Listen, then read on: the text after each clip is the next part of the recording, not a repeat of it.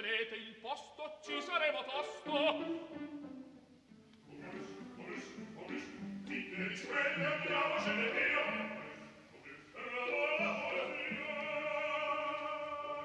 Momus, il caffè dell'opera.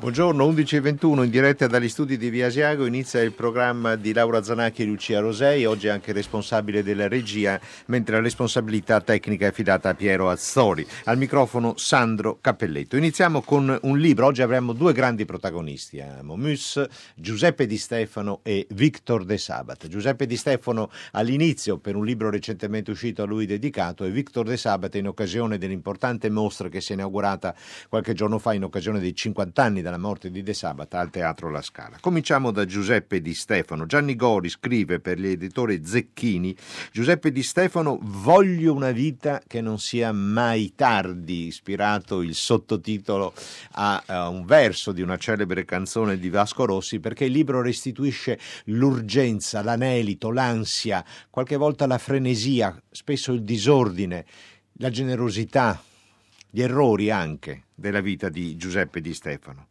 Cominciamo dagli anni della guerra. Di Stefano è un siciliano, è nato a Motta Sant'Anastasia nel 1921, la famiglia si trasferisce a Milano a cercare lavoro, il padre fa il calzolaio, la madre è una sarta. E a Milano, eccoci qui negli anni della guerra, la guerra zera tutto. E la fine della guerra, scrive Gianni Gori, è come un mossiere che richiama tutti, anche gli artisti teatranti, entro i canapi tutti alla pari e sono tutti lì, parimenti agguerriti nel primo anno di dopoguerra, la vecchia e la nuova guardia, tutti nell'agone di teatri metropolitani e provinciali che riaprono, i giovani rampanti del Monaco, Bastianini, Tebaldi, poi Corelli e lei, la Maria, e quelli della generazione di passaggio nata fra il 1880 e il 1910, Merli, Lauri Volpi, Tagliavini, Stignani, Becchi, Gobbi, tanto per mettere giù un po' di nomi alla rinfusa in area nostrana.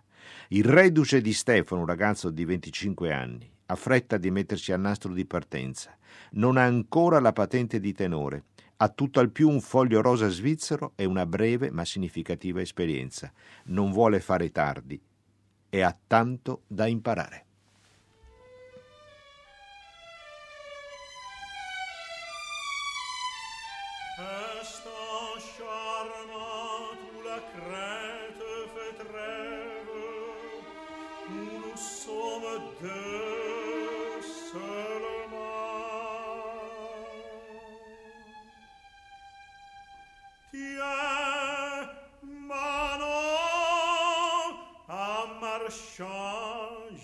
De faire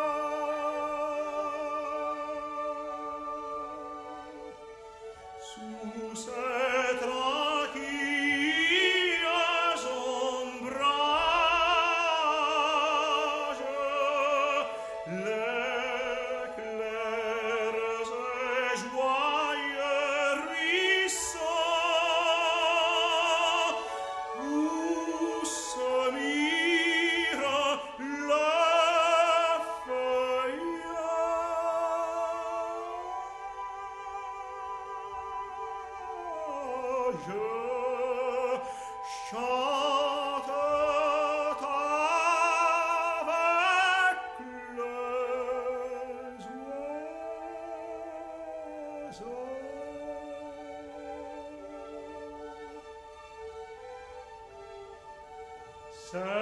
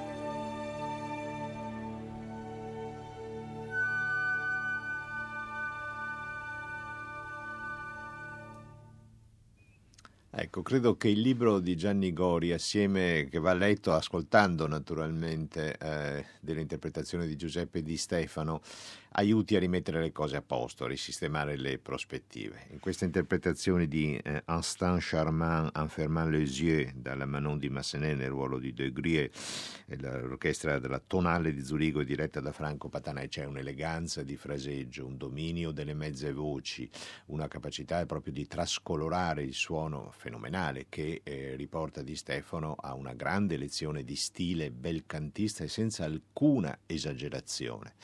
Eh, il libro di Gianni Gori eh, ripropone una discografia consigliata, eh, scrive tutto, riporta eh, tra le appendici tutto il repertorio, eh, indaga, diciamo, racconta anche la vita privata, la vita privata è stata anche avventurosa, concluse piuttosto tragicamente, di Stefano muore nel 2008, dunque fra un poco saranno dieci anni a Santa Maria Oè, un paese nella provincia di Lecco, era stato colpito alla testa durante un soggiorno in Kenya qualche mese prima, eh, ci sono stati anche episodi diciamo celebrati dai rotocalchi, la sua relazione che qui viene fuggevolmente ma eh, esattamente ricordata con eh, Maria Callas. E, ehm, e anche questa analisi sul declino di Di Stefano, la sua stagione vespertina coincide con una nuova stagione del gusto, con la rigogliosa primavera del belcantismo assoluto, della baroque renaissance, del rigorismo filologico, di riscoperte civiltà sepolte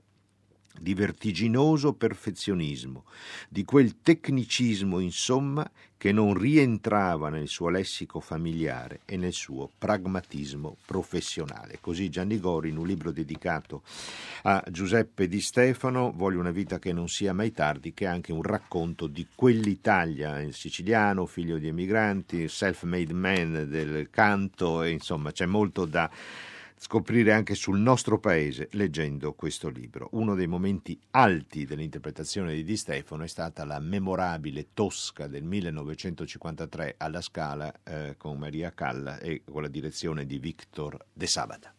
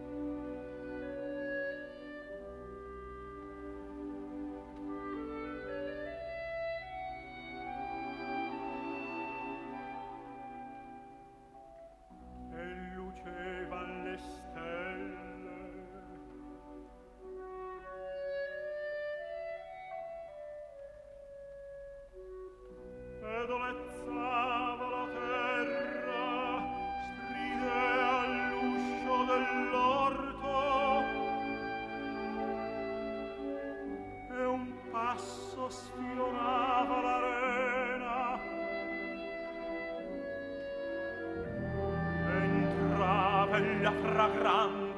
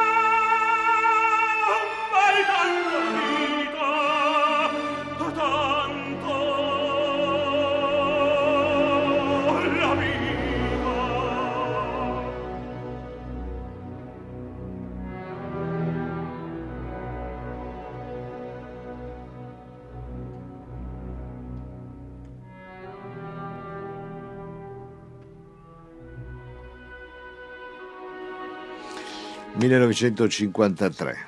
Tosca la Scala, dirige Victor De Sabat, Maria Callas, Giuseppe Di Stefano, Tito Gobbi. Scrive Victor De Sabat a Walter Legg, mm, responsabile del montaggio audio di quello che diventerà un disco leggendario e che io ho in questo momento tra le mani. Io ti ho dato un cesto di gioielli grezzi, adesso sta a te ricavarne un diadema degno di Puccini e del mio lavoro. È una frase che leggo dai pannelli esposti in questa mostra allestita alla Scala, Victor de Sabato, Una vita per la Scala, inaugurata pochi giorni fa, il 12 novembre, e che rimarrà eh, visitabile fino al prossimo 7 gennaio presso il ridotto dei palchi. Noi siamo collegati con Eliana de Sabata. Buongiorno signora. Buongiorno. Grazie di essere con noi, Eliana de Sabata, la figlia del maestro che è stato un uomo che ha avuto grandi, decisive responsabilità alla Scala in un periodo dal 1949 al 1963. Perché ci si occupa in questo 2017? Perché l'11 dicembre del 67, 50 anni fa, moriva Victor de Sabata. Signora, quali erano i ritmi di lavoro di suo padre?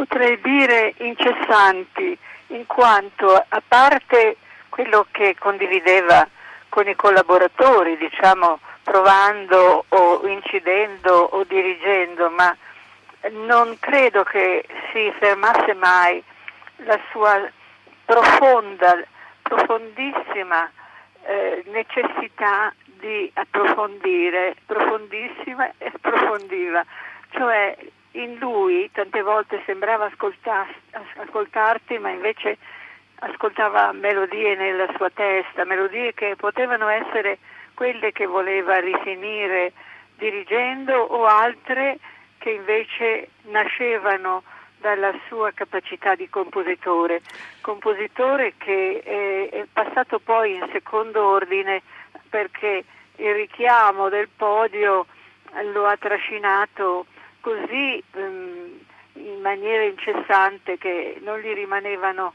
i minuti necessari per, per lei, ha, lei, ha, ricordato questo aspetto importante della sua eh, carriera artistica e noi abbiamo preparato tra i tanti ascolti possibili perché il catalogo compositivo di Victor De Sabata non è particolarmente esteso ma non è certamente esiguo abbiamo scelto l'inizio di una suite la Mille e una notte che è stata abbastanza recentemente incisa dal maestro Lucia, eh, Riccardo Scei che, vuole, che dedicherà lo ha dichiarato pubblicamente, la prima del prossimo 7 dicembre, tra l'altro fu eh, Victor De Sabata nel 1951 con i Vespri siciliani a stabilire che eh, la tradizione di collocare la, l'apertura della nuova stagione della Scala il 7 dicembre, tradizione che viene ancora rispettata. Il prossimo 7 dicembre la Scala inaugura con Andrea Chenier, diretto dal maestro Sciai, e il maestro Sciai ha voluto dedicare la serata inaugurale proprio alla memoria di eh, Victor De Sabata sabata. Recentemente eh, Shai ha eh, inciso con l'orchestra del mm, Gewandhaus la, eh, Le Mille e una notte, una suite di Victor de Sabata.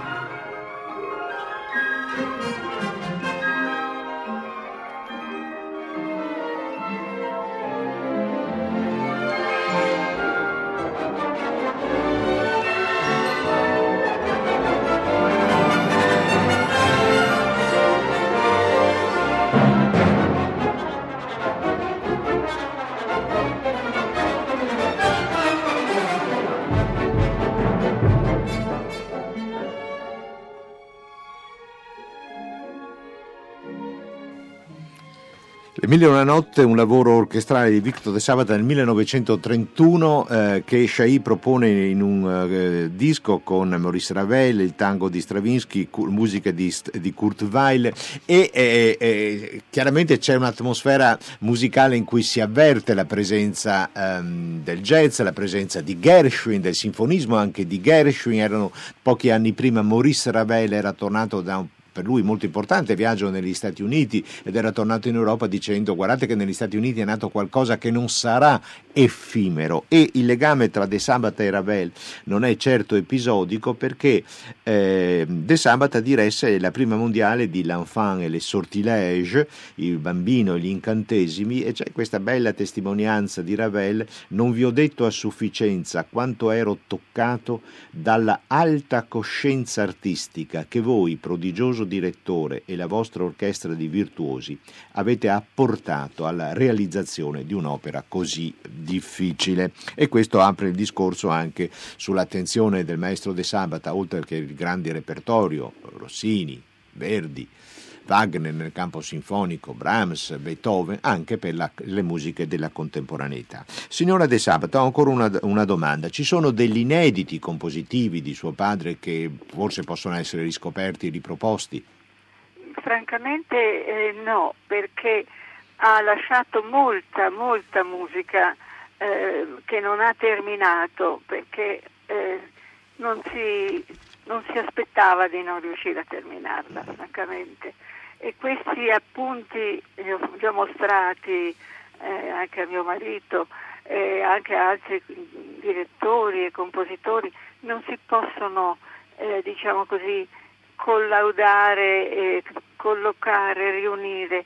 Sono tanti, tanti appunti di eh, temi, mm. idee, sonorità che aveva in mente di poi organizzare. Tra l'altro aveva previsto di scrivere un'opera sul tema di Lisistrata, anche per quello aveva degli appunti, aveva eh, l'inizio di un concerto per violoncello orchestra che doveva suonare Mainardi, tutte cose che purtroppo non sono terminate né sono direi terminabili. Come lei, cercare... prima, sì, come lei, ha detto prima, correttamente, l'intensa attività di direttore e anche la fortissima emotività che portava in questo lavoro suo padre eh, rende difficile la convivenza la, appunto, con l'attività di compositore che richiede altri ritmi, altre dimensioni anche della, della, uh, della quotidianità. Cosa, un'ultima domanda, signora, che cosa si augura da questa mostra?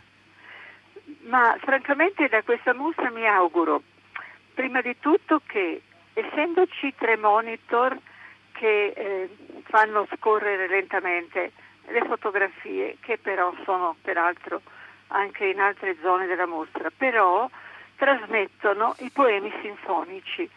Se si riesce, perché magari non c'è il brusio che c'era quando c'è stata l'inaugurazione, si riesce ad alzare un po' il volume di questi monitor, allora il pubblico può ascoltare i poemi sinfonici perché allora in questa mostra c'è De Sabata non solo come direttore e come persona nelle foto che possiamo guardare con interesse, con tenerezza, con rimpianto, belle foto, ma anche ascoltarlo perché la sua musica è veramente da ascoltare. Benissimo, e, signora. Eh, guardi, un ascoltatore appunto ci ha mandato un messaggio al numero della comunità d'ascolto di Radio 3 335 56 34 296 dicendo proprio questo. Bastano pochi minuti di questa musica, si riferiva all'inizio della suite Le Mille e una notte composta da suo padre nel 1931, sì. per capire che a Hollywood non hanno inventato nulla.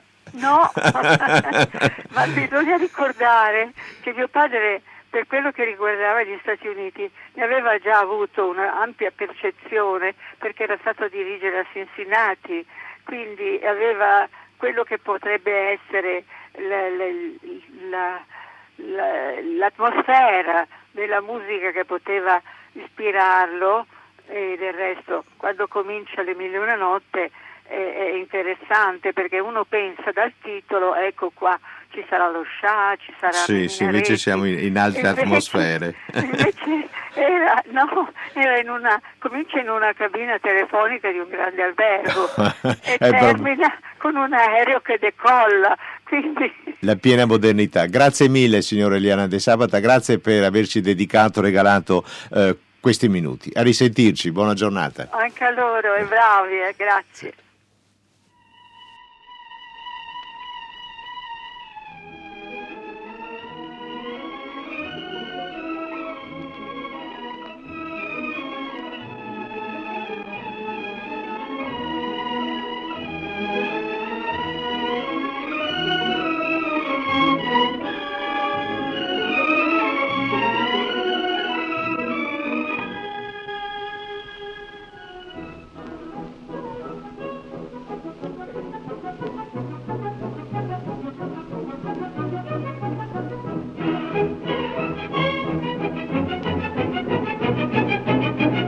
フフフフフフ。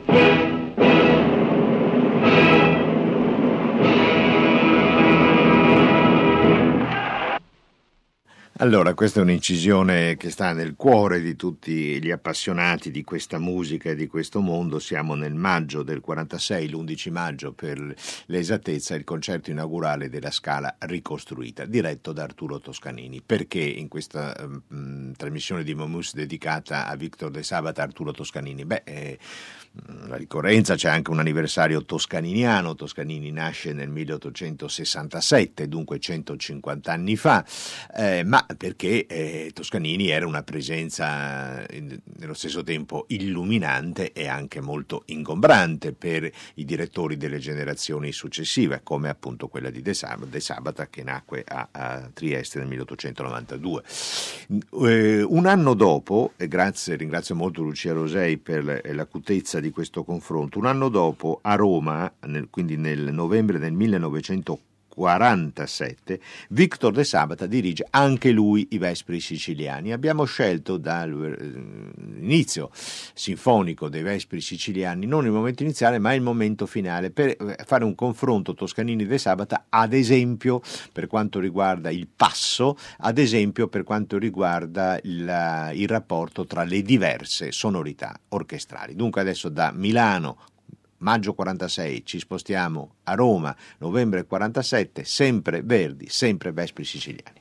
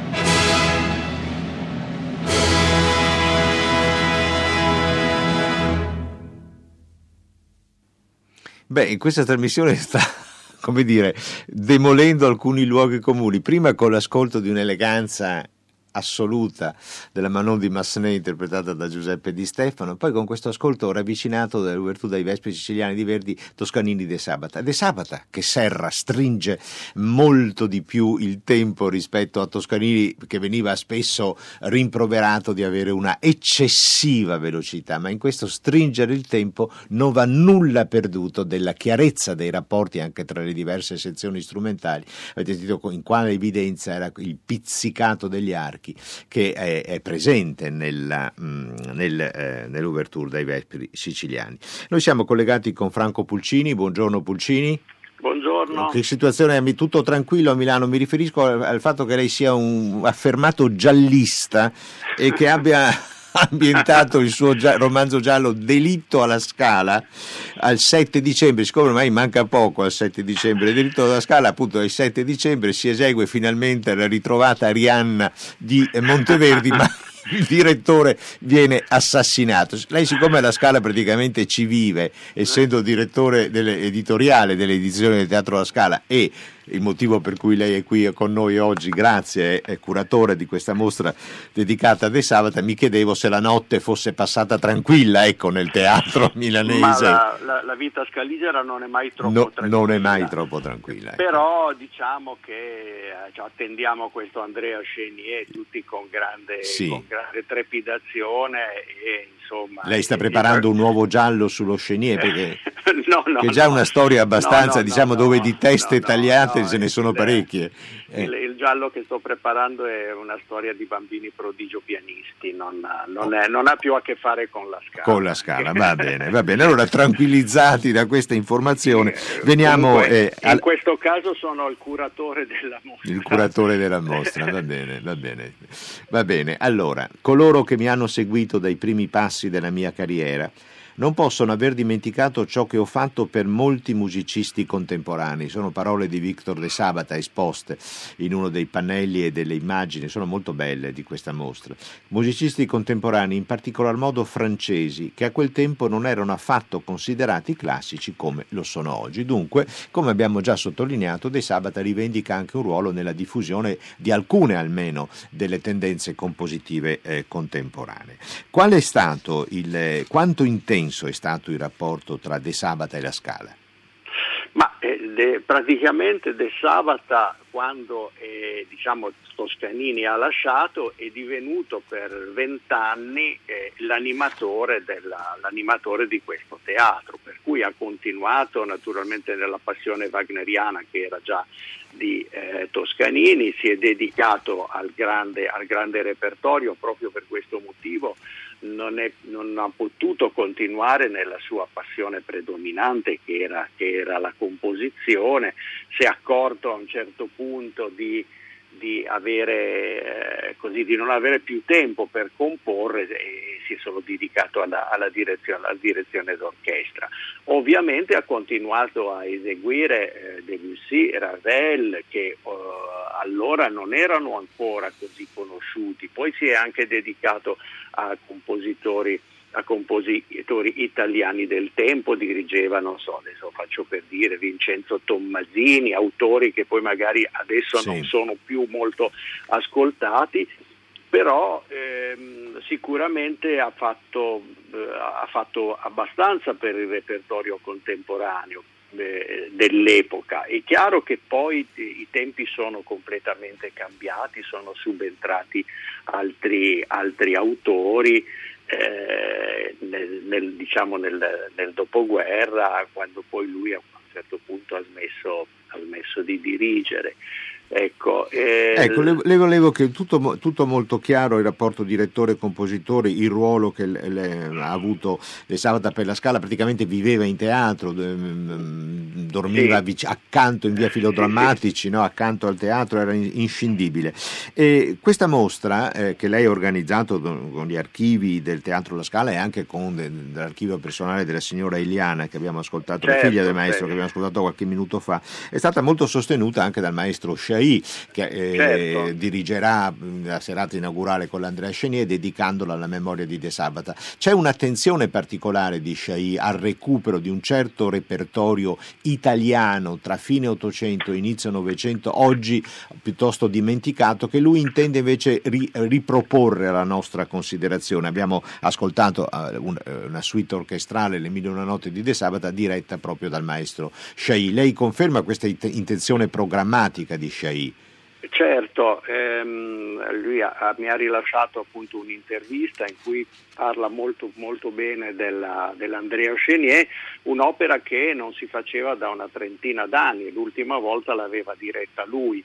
E Andrea Chenier è anche l'opera con la quale eh, Chailly ha- aveva debuttato da giovanissimo all'Opera di Vienna, l'ha incisa con, eh, con Pavarotti, la Caballé, e quindi è un, è un titolo che lui ama particolarmente e pare strano che non, non la si faccia da 30 anni. Da 30 anni è Ehm, tutta una generazione, più che eh, il tempo insomma, di... sono, Certo. sono effettivamente troppi gli anni da cui non si faceva.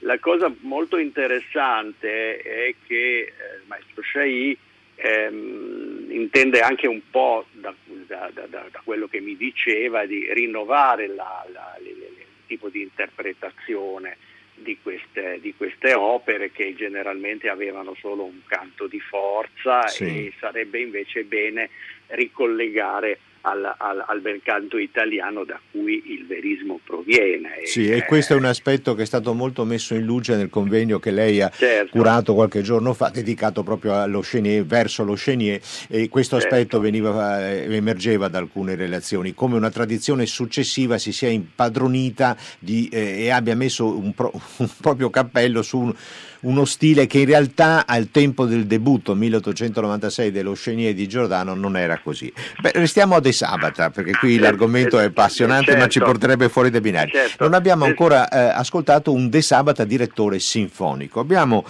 eh, tra le tante scelte possibili, scelto un inizio eh, con la New York Philharmonic Orchestra, la Carnegie Hall, siamo a New York nel 1950. Un inizio di una quinta di Beethoven che a noi, a Lucia Rosei, a me, è sembrato straordinario.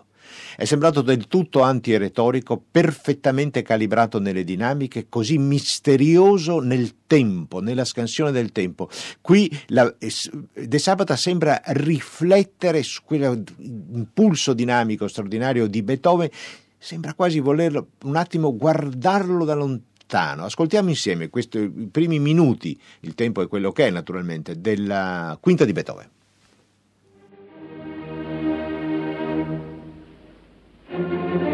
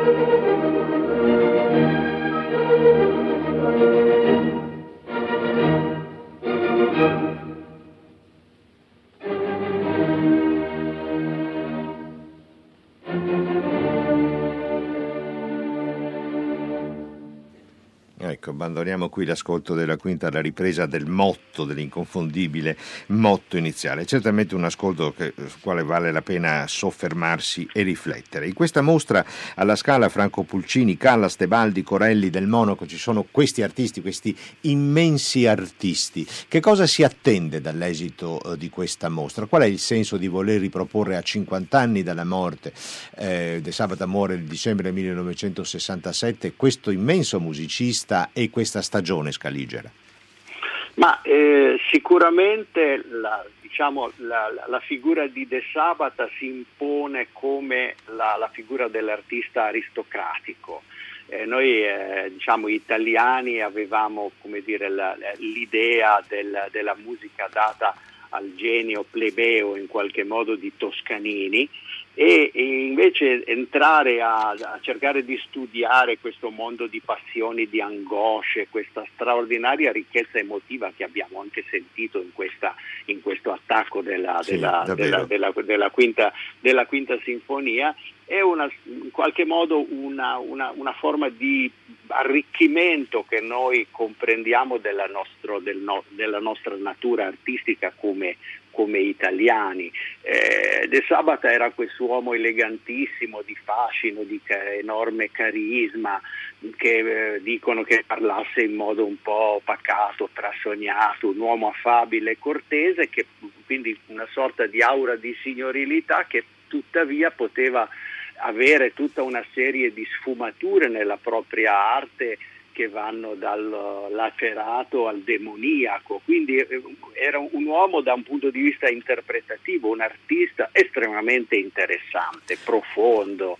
Dal lacerato eh, a demoniaco, lei ha detto, e, certo. e, e allora credo che abbiamo fatto bene a scegliere questo ascolto per concludere la nostra puntata e anche la conversazione con lei, Franco Puccini, che appunto ha curato questa mostra ha allestita a ridotto dei palchi della Scala fino al prossimo 7 gennaio, è dedicata a Victor De Sabato, una vita per la Scala in occasione dei 50 anni della morte di De Sabato ed è Libera Me dalla messa da Requiem di Verdi in una storica registrazione con l'orchestra e il coro del Teatro La Scala di Milano. Siamo nel gennaio 27 gennaio, giorno eh, appunto fatidico per Verdi del 1951, dunque nel cinquantesimo della morte di Verdi. Soprano è Renata Tebaldi e lei, con De Sabata e i complessi scaligeri, interpreta il Libera Me. Grazie Franco Pulcini, grazie e buona giornata. Grazie a voi.